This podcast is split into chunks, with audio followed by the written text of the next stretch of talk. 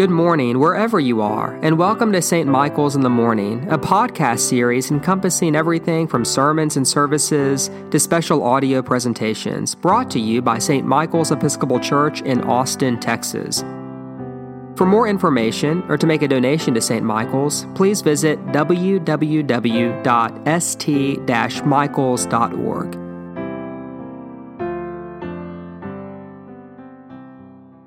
Were you there when I laid the foundations of the earth? In the name of God, Father, Son, and Holy Spirit, Amen. Good morning, and uh, happy Father's Day to those of you fathers who are with us this morning. This morning's reading from the book of Job and also that from the Gospel of Mark are particularly appropriate given the past year and a half of the worldwide pandemic, during which all of our lives were affected in some way and to some degree. The theme of the book of Job is the question of God's justice in the face of human suffering. Or, more simply, why do the righteous suffer? Or even more simply, why do bad things happen to good people? And in the gospel, the disciples ask two questions Teacher, do you not care that we are perishing? And who then is this that even the wind and the sea obey him?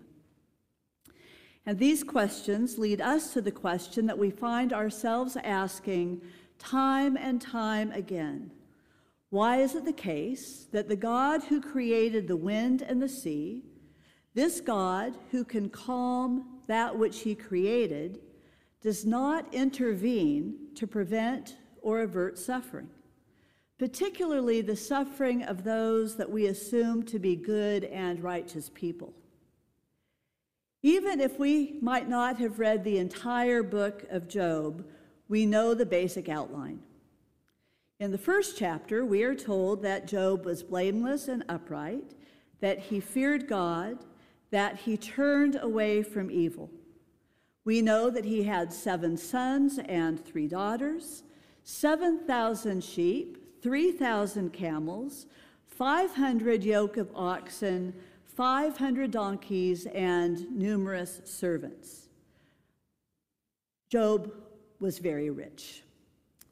And we are introduced to Job, but we're also introduced to Satan, who says the only reason that Job is blameless and upright is because thus far life for him has been easy, prosperous, and comfortable.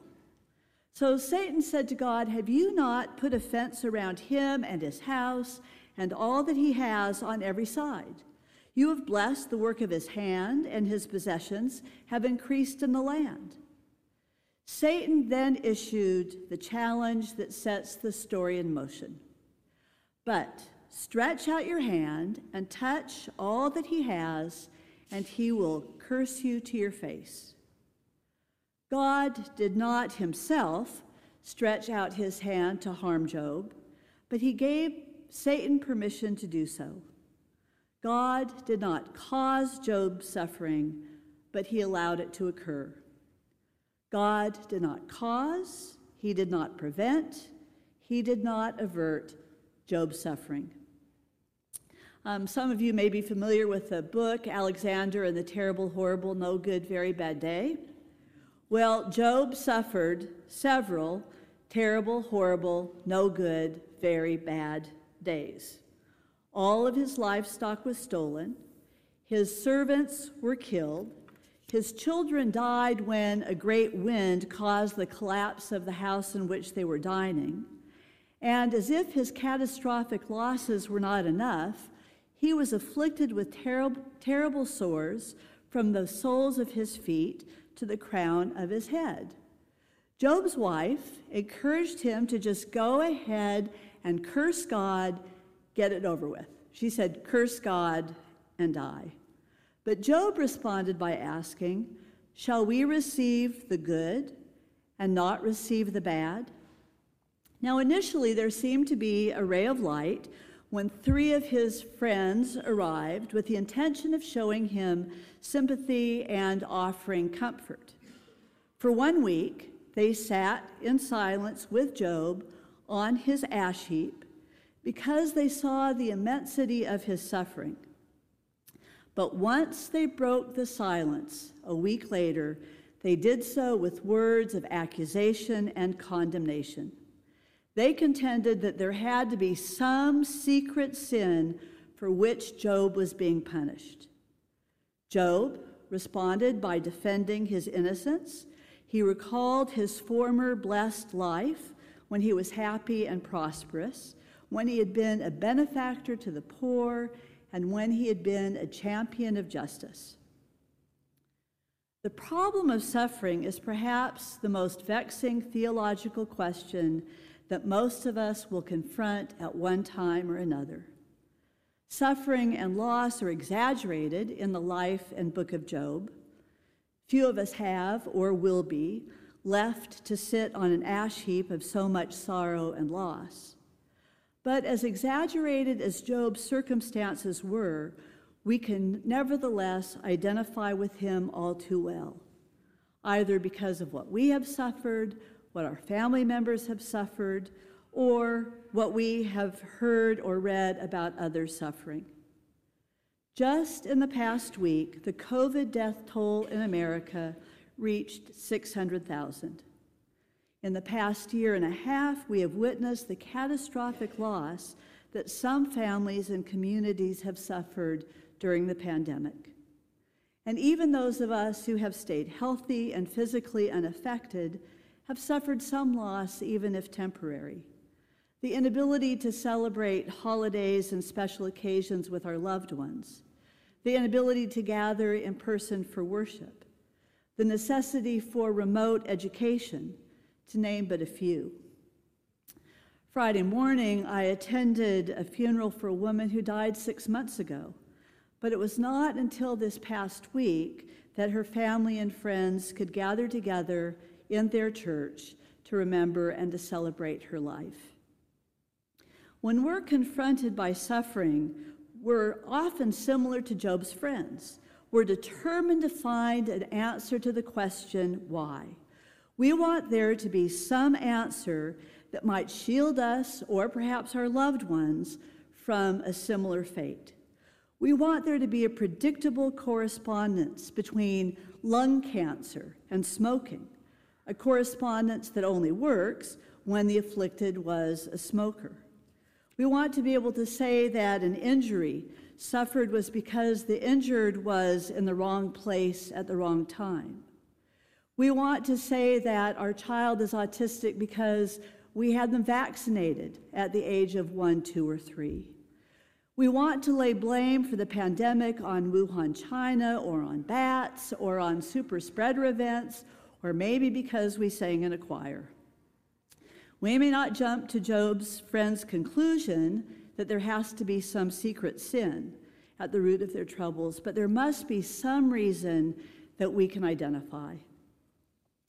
One of Philip's best friends from high school was Charlie Gilchrist.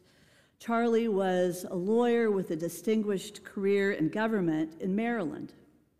When his son was diagnosed with a brain tumor, Charlie found himself praying to a God he thought he didn't believe in. That acknowledgement of belief as he prayed for his son's healing led him to Virginia Theological Seminary and to a vocation as an Episcopal priest. Philip, his close friend, said, That's wonderful, but you don't have to be that serious about it. Um, after he was ordained, he served at the cathedral in Chicago, caring for the homeless population, and then he returned to Maryland to serve the poorest of the poor in Baltimore's Sandtown neighborhood. And not long after his return to Baltimore, Charlie was diagnosed with pancreatic cancer. Um, because he had been well known in the community, a reporter interviewed him for an article that he was doing just before his death, and the reporter asked him, Don't you ever ask God, why me?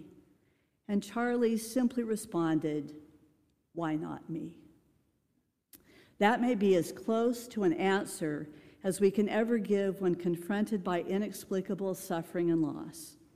As Job said, shall, receive, shall we receive the good and not receive the bad? The book of Job poses vexing theological questions about the problem of suffering, but he does little to provide us with the answers that we're searching for.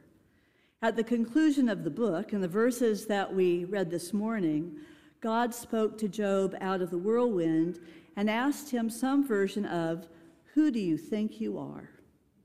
Who do you think you are to question God, to question God's will, to question God's ways? The problem was not that Job had the audacity to contend with God and with those who would pretend to be speaking for God. The problem is that Job thought there was an answer to be had. The book of Job more clearly says what is not the case about suffering. It is not the case about suffering that suffering is ever deserved. It's not the case that God is ever the agent of suffering. God redirected the question from, Why am I suffering? to Who are you in relation to the God who laid the foundations of the earth? God redirected the question to that asked by the disciples when Jesus calmed the winds and the waves, wind and the waves. Who is this then that even the wind and the sea obey him? Who is this? This is the one who laid the foundation of the earth. This is the one who loved us so much that he gave his only Son. This is the one who suffers with us and who does not break the silence with words of blame and condemnation. This is the one who is with us in the boat during the great windstorm, when the boat is being battered by the waves. The answer to the question, Teacher, do you not care that we are perishing? is answered by his rebuke to the wind Peace, be still. Does he not care that we are in the midst of a windstorm and that we are afraid we might go overboard? Yes, he cares, and he's in that boat with us. This morning's reading from Job is also particularly appropriate for our present circumstance because God addresses Job at the conclusion of his ordeal. He has suffered catastrophic loss. He has been sitting on that ash heap battered by his friends' suppositions and accusations, and he's heard the voice of God in the whirlwind. Job acknowledges that God can do all things, and Job prays for his friends who have not spoken the truth about God to him, thereby causing Job even more pain. But there is good news for Job. Job gets off the ash heap. His wounds are healed, there is for him restoration and long life. There was good news for the disciples. Jesus was with them in the boat, and he calmed the sea so that they returned safely to shore. But it's also the case that our stay on the ash heap may not be brief, and though, though the storm eventually gives way to sunny calm, it may take a while. And there is good news for us as we step off the ash heap of the pandemic and enjoy a cautious return to more normalcy. We are, after all, in this place together without masks on, step by step. And finally, there is one more lesson to be learned. And that is don't try to answer the inevitable question why is this happening? Instead, be like Job's friends that first week of their arrival. Sit on the ash heap, sit in the boat with your loved one while the storm rages, weep with them, and know that their suffering is great. What is being asked of us is not right answers. Rather, what's being asked of us is our compassionate and our empathetic presence. Amen.